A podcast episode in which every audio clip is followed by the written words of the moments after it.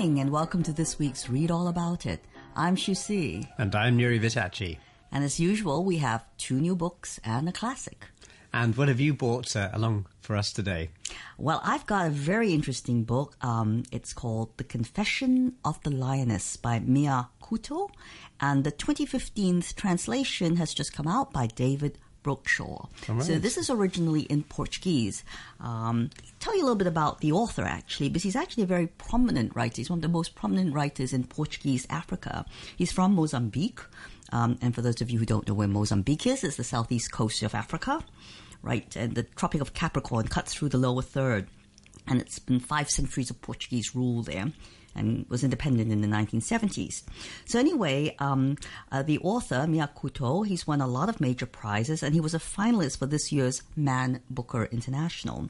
And he works as a biologist in Mozambique, which I find really fascinating. So anyway, this is a novel that investigates the line between reality and imagination.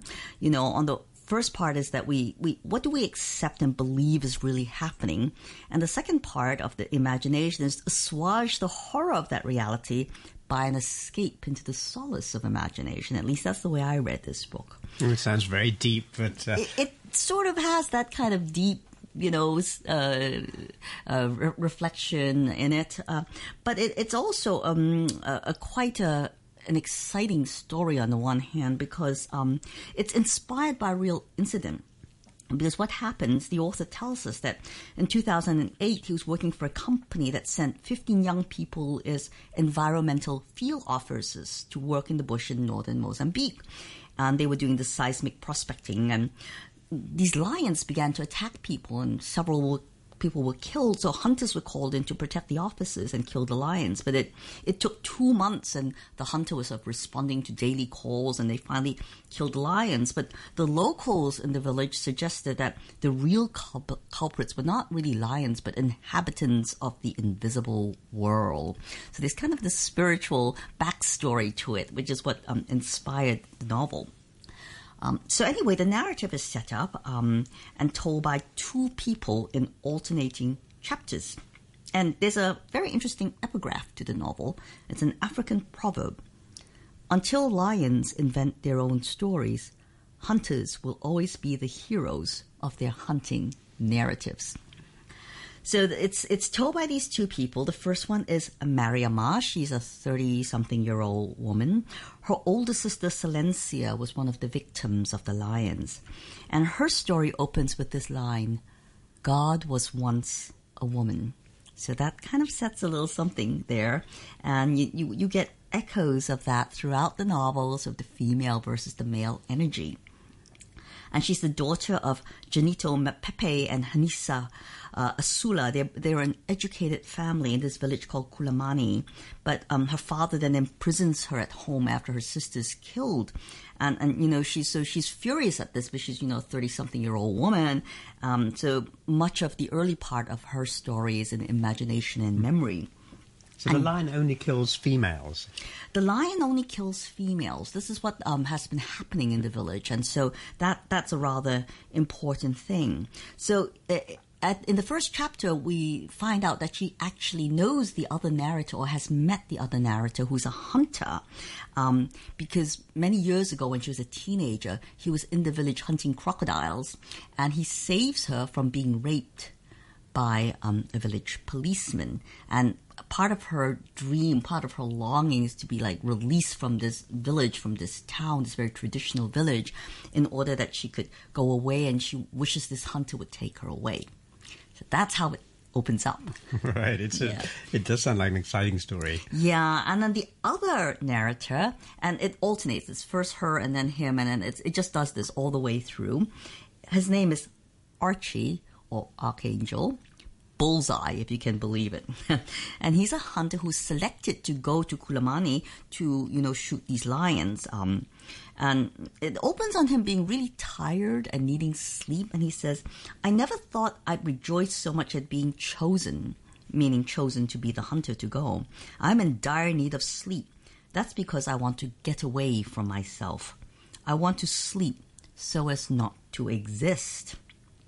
Okay, so who is this hunter? He's the son of a hunter from the mountains of Manica, Henry Bullseye, who's married. His mother is a mulatto woman. So right away we're set up in a situation where, you know, this is somebody sort of marginal, somebody who doesn't fit in either world.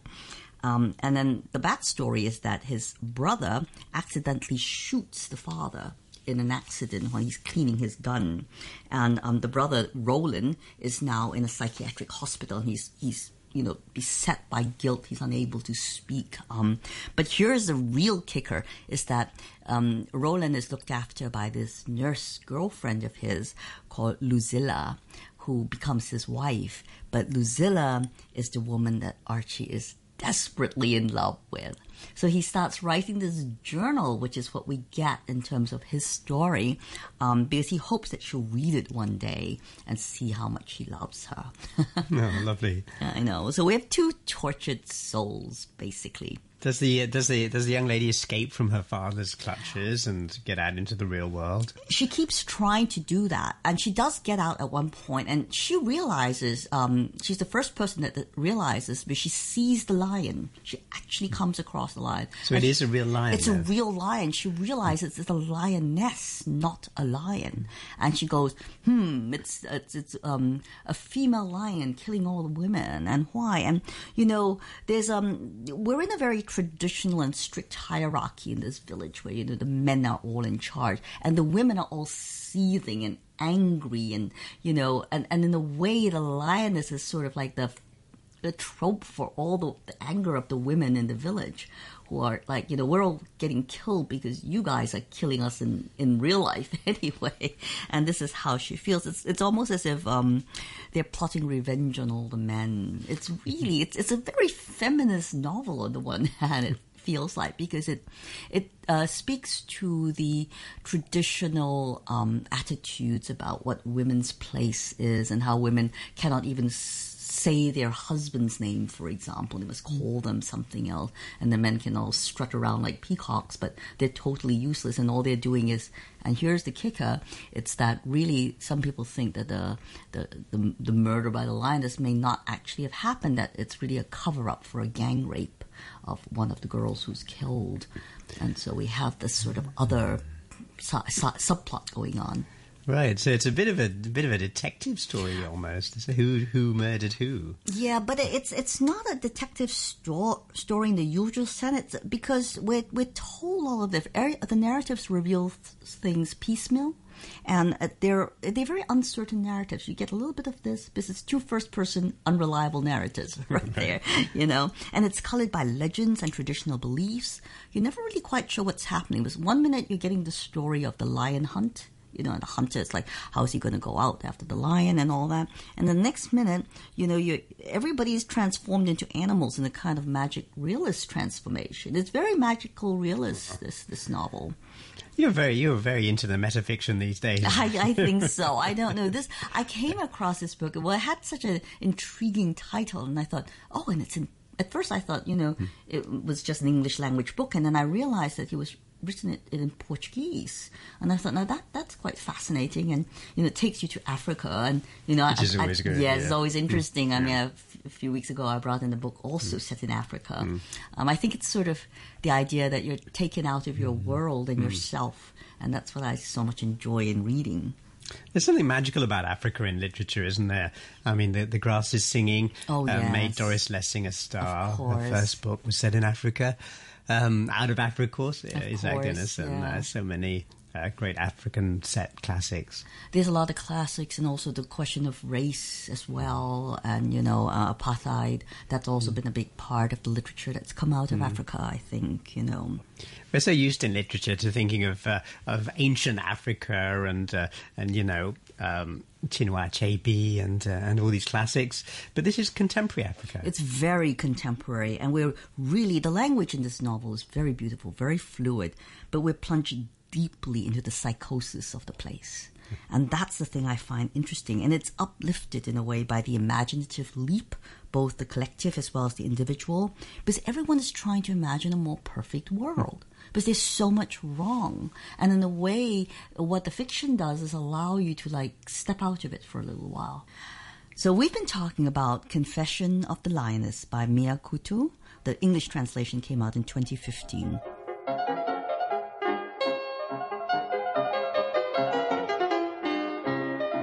And this week I've bought a book called The Algebraist by Iain M. Banks.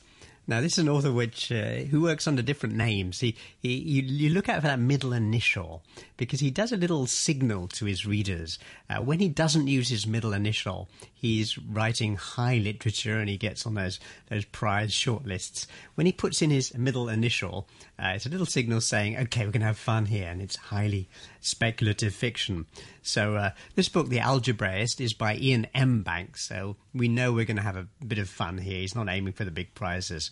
Uh, he's he's aiming for uh, to have fun. But in fact, it is quite a uh, a deep and uh, thoughtful story. The Algebraist uh, is not about maths, except right at the end, so I won't spoil that for you. But uh, the novel takes place in uh, 4034 AD, so it's you know four millenniums after Christ, and humans have spread across the galaxy, and there are various wars going on, and there's a mystery because someone has stolen a wormhole.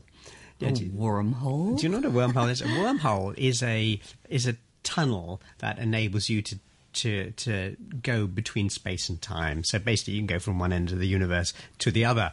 But the wormhole has disappeared. So there's a problem here because uh, a you can't travel, but b to get a new one, you have to take it the old way. You have to tow it you know, using normal normal spacecraft going at um, at the speed of of this reality. Wormholes allow you to sort of go into a different reality and, and come back out. So that's the that's the the, the basic uh, plot.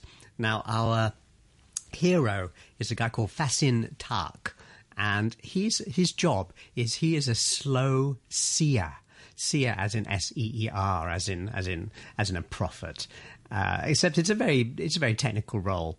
Um, by this stage, uh, in the year forty thirty four, uh, the universe is kind of been divided into different races who exist at different speeds. So the races that exist at a sort of human-like speed uh, are called the quick races. And then the, the races that exist over millions of years and go very slowly, those are the slow races. And so Fassin Taak is a slow seer because uh, he's been given the ability uh, through through medical and technical help to slow down his metabolism and have conversations with these very slow creatures who last for millions of years. So he's a he's an in betweeny.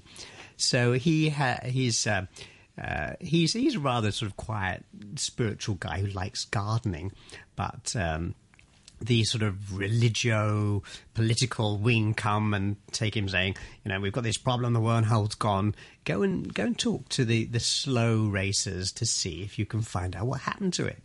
So he goes off to, to, to become a slow person.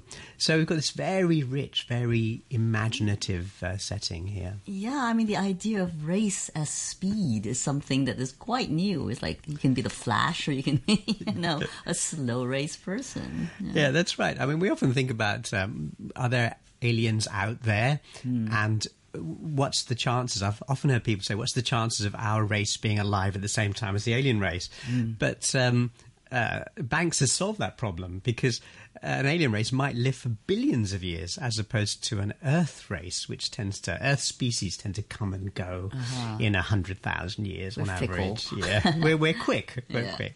So in universal time, things happen slowly.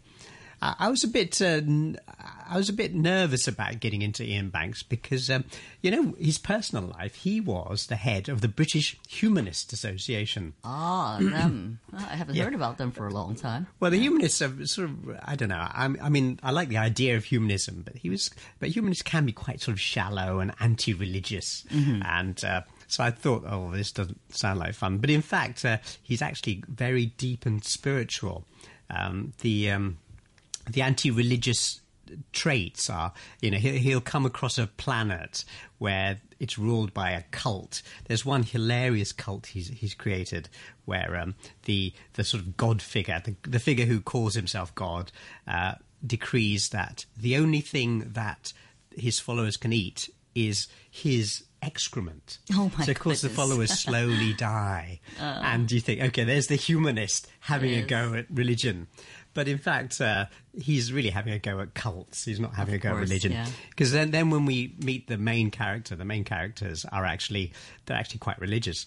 Uh, and one of the things you find out in in M. Banks's books is that every culture, every alien race has a similar set of elements in there to make up their their civilization, and religion is always there. So, in fact, um, despite being leader of the British humanists, he was actually quite a sort of he saw religion as a necessity in the same way that Darwin did. Yeah, so he's seeing a sort of universal reality about all these different cultures that he creates in his fiction. Yes, so he says that consciousness, you need to have a spiritual side because to have a deep consciousness implies this spiritual uh, s- uh, side. You can't just think of solid things. You've got to have this inner inner self that feels like it's in charge of the outer self. That's part of, of being conscious. Uh, anyway, it's a, it's a wonderful read. It's a, one of those big, fat books. It- Oh, so is it a very long book? it's very it's very long. I, I- can't remember how many pages it is, but uh, probably seven eight hundred book uh, pages. Aha. And uh, you take it on a long holiday, and you get Yes. into it, and you get lost in this long book. I wanted to ask you about something. You said that the book sort of points at cults, or rather, the it, you know he's going after cults rather than religions. But of course, some people think of religion as cults. So, is there any distinction in the book? Do you think? Good, good point. Uh, uh, I think the simple answer is that you know all religions start as cults, but as they evolve over centuries and millennia. Uh, and get millions of adherents. They they grow into uh, religions. But he tackles that exact question, in Banks, in a in a in a in a short story classic called "The State of the Art," and that's a really uh, it's a really thoughtful book. It's a beautiful book. It's about um, the perfect rational society, the perfect atheist rational society, and one of their members goes to this weird planet called Earth. He finds wacky people who believe all sorts of wacky things, and um, so uh, the hero of the story is somebody who goes to rescue him and saying, "We come from the land of rationality. You want to escape from these wackos." And the guy's fallen in love with wacko spiritual humanity. does, yes. And then uh, the you know the, the hero of the book, she has to decide: do I stay with the wackos or do I leave? And uh, it's very deep, thoughtful work, and uh, it's the last book I would ever expect to be have been written by by a humanist. I mean, you expect Hmm. yeah. the humanist to say, more- "Okay, go back to rationality planet." Right, yes, yeah. but of course, it concludes the opposite. Do, who do you think this book appeals to? Uh, the Algebraist will appeal to anybody who likes a, a good read. It's a it's a easy read. Okay, Yeah. yeah. So uh, it's a, it's a holiday read in that um, there's no there's no work to be done. It's just very imaginative and fun. There's no no difficult politics, uh, but a but a lot of great uh, imagination, especially with. Um, with concepts that he plays with, like the uh, uh, the people who uh, who uh, who who live these slow lives. Um, many of them uh, uh, inhabit gas giants. So, like for example, Jupiter is a gas Oh, giant. I it's just gas. So you think that nothing could live there. But if you see Jupiter Jupiter over millions and billions of years, then you can imagine why things could live there. So let me just ask you about the science of this, because there it is sort of sci-fi, right? Um, there are wormholes, of course. So uh, how, how scientific is this fiction? That's Well, it's a good question. way? I mean, there there is a category of science fiction called hard science fiction, Right, yeah. which is very very scientific and it's written by by scientists. And this doesn't fall into that category, but it kind of escapes by setting it in the in the year 4034 AD. Um, it's so far ahead that we can't really tell what's going to be happening then. So so don't worry about the science. It's just it's just for fun. So that was the Algebraist by Iain M. Banks.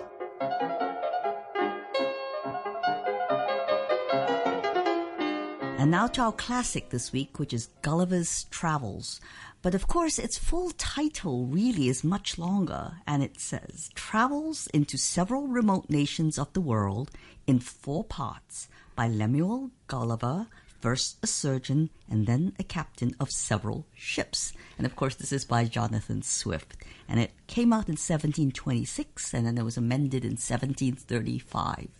But of course, it wasn't um, really by Jonathan Swift because I think it was published anonymously, wasn't it? That's originally, right, he did. You know, he was a very naughty kind of writer. he was a naughty writer, and he was also a church pastor, so he, so he yeah. had to behave himself a little bit, and he's, he doesn't behave himself at all in this. In this Not at all. And of course, it is a satire. It's one of the, the probably the most famous prose satires in uh, in history, I think. And it's never been out of print, which is an amazing thing about this book. It's still hugely popular, adapted to several film versions, and also, of course, children's books because it's such a wonderful adventure story. But he was really satirizing travel narratives of the day.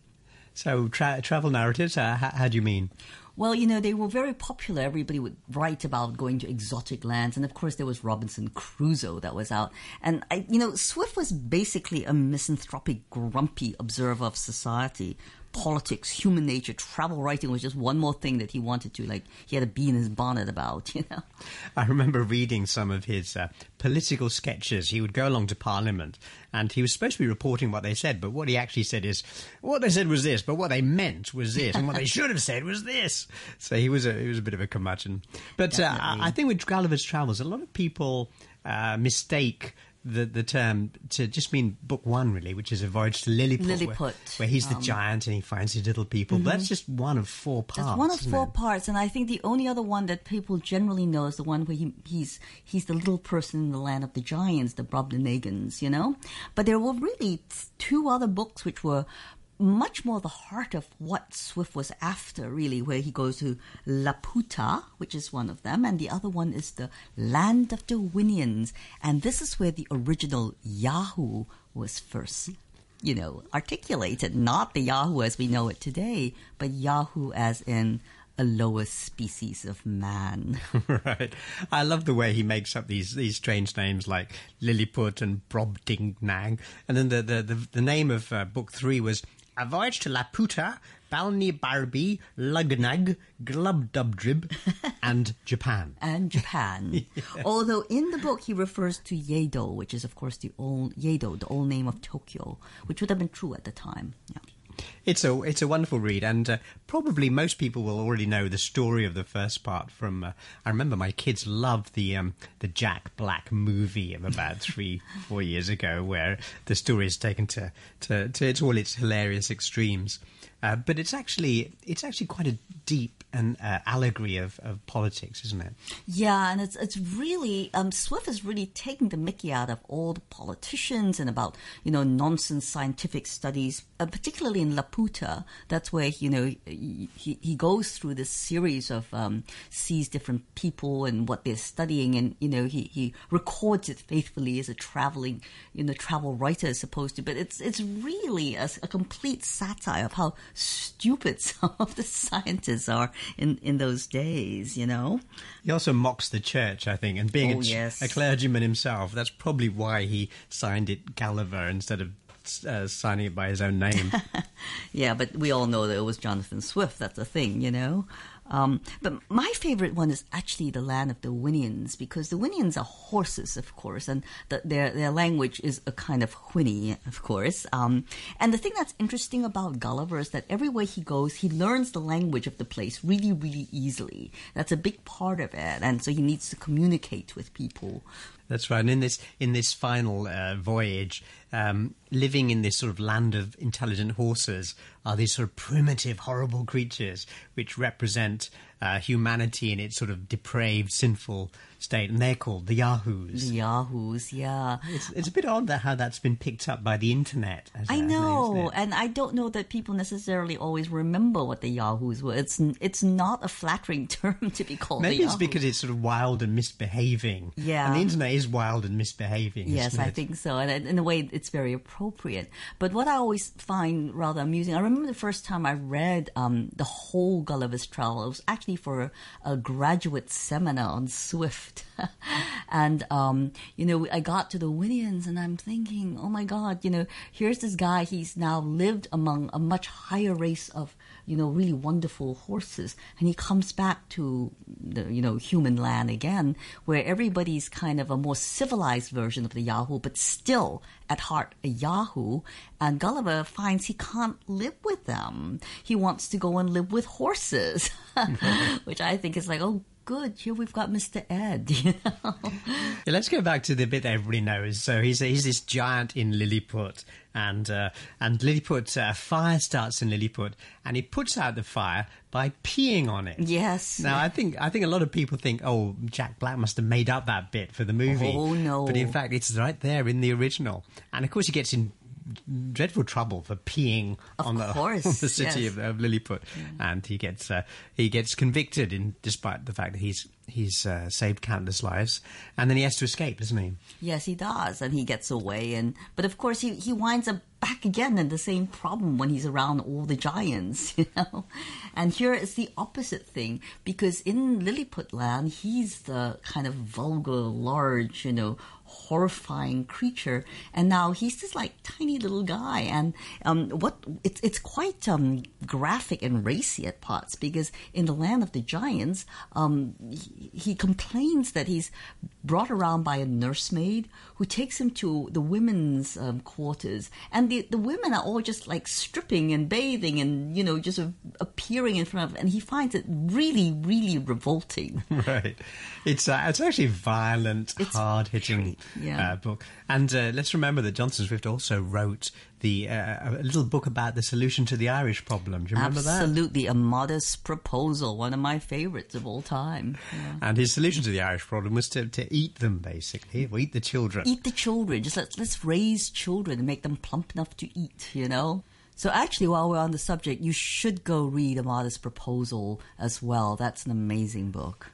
A wonderful writer, Jonathan Swift, and we're talking about Gulliver's Travels. Before that, we talked about our two more recent books, which were uh, Confession of the Lioness by Mia Couto and The Algebraist by Iain M. Banks. Well, that's all the time we have this week. So join us again next week on Read All About It. Have a great week. Goodbye.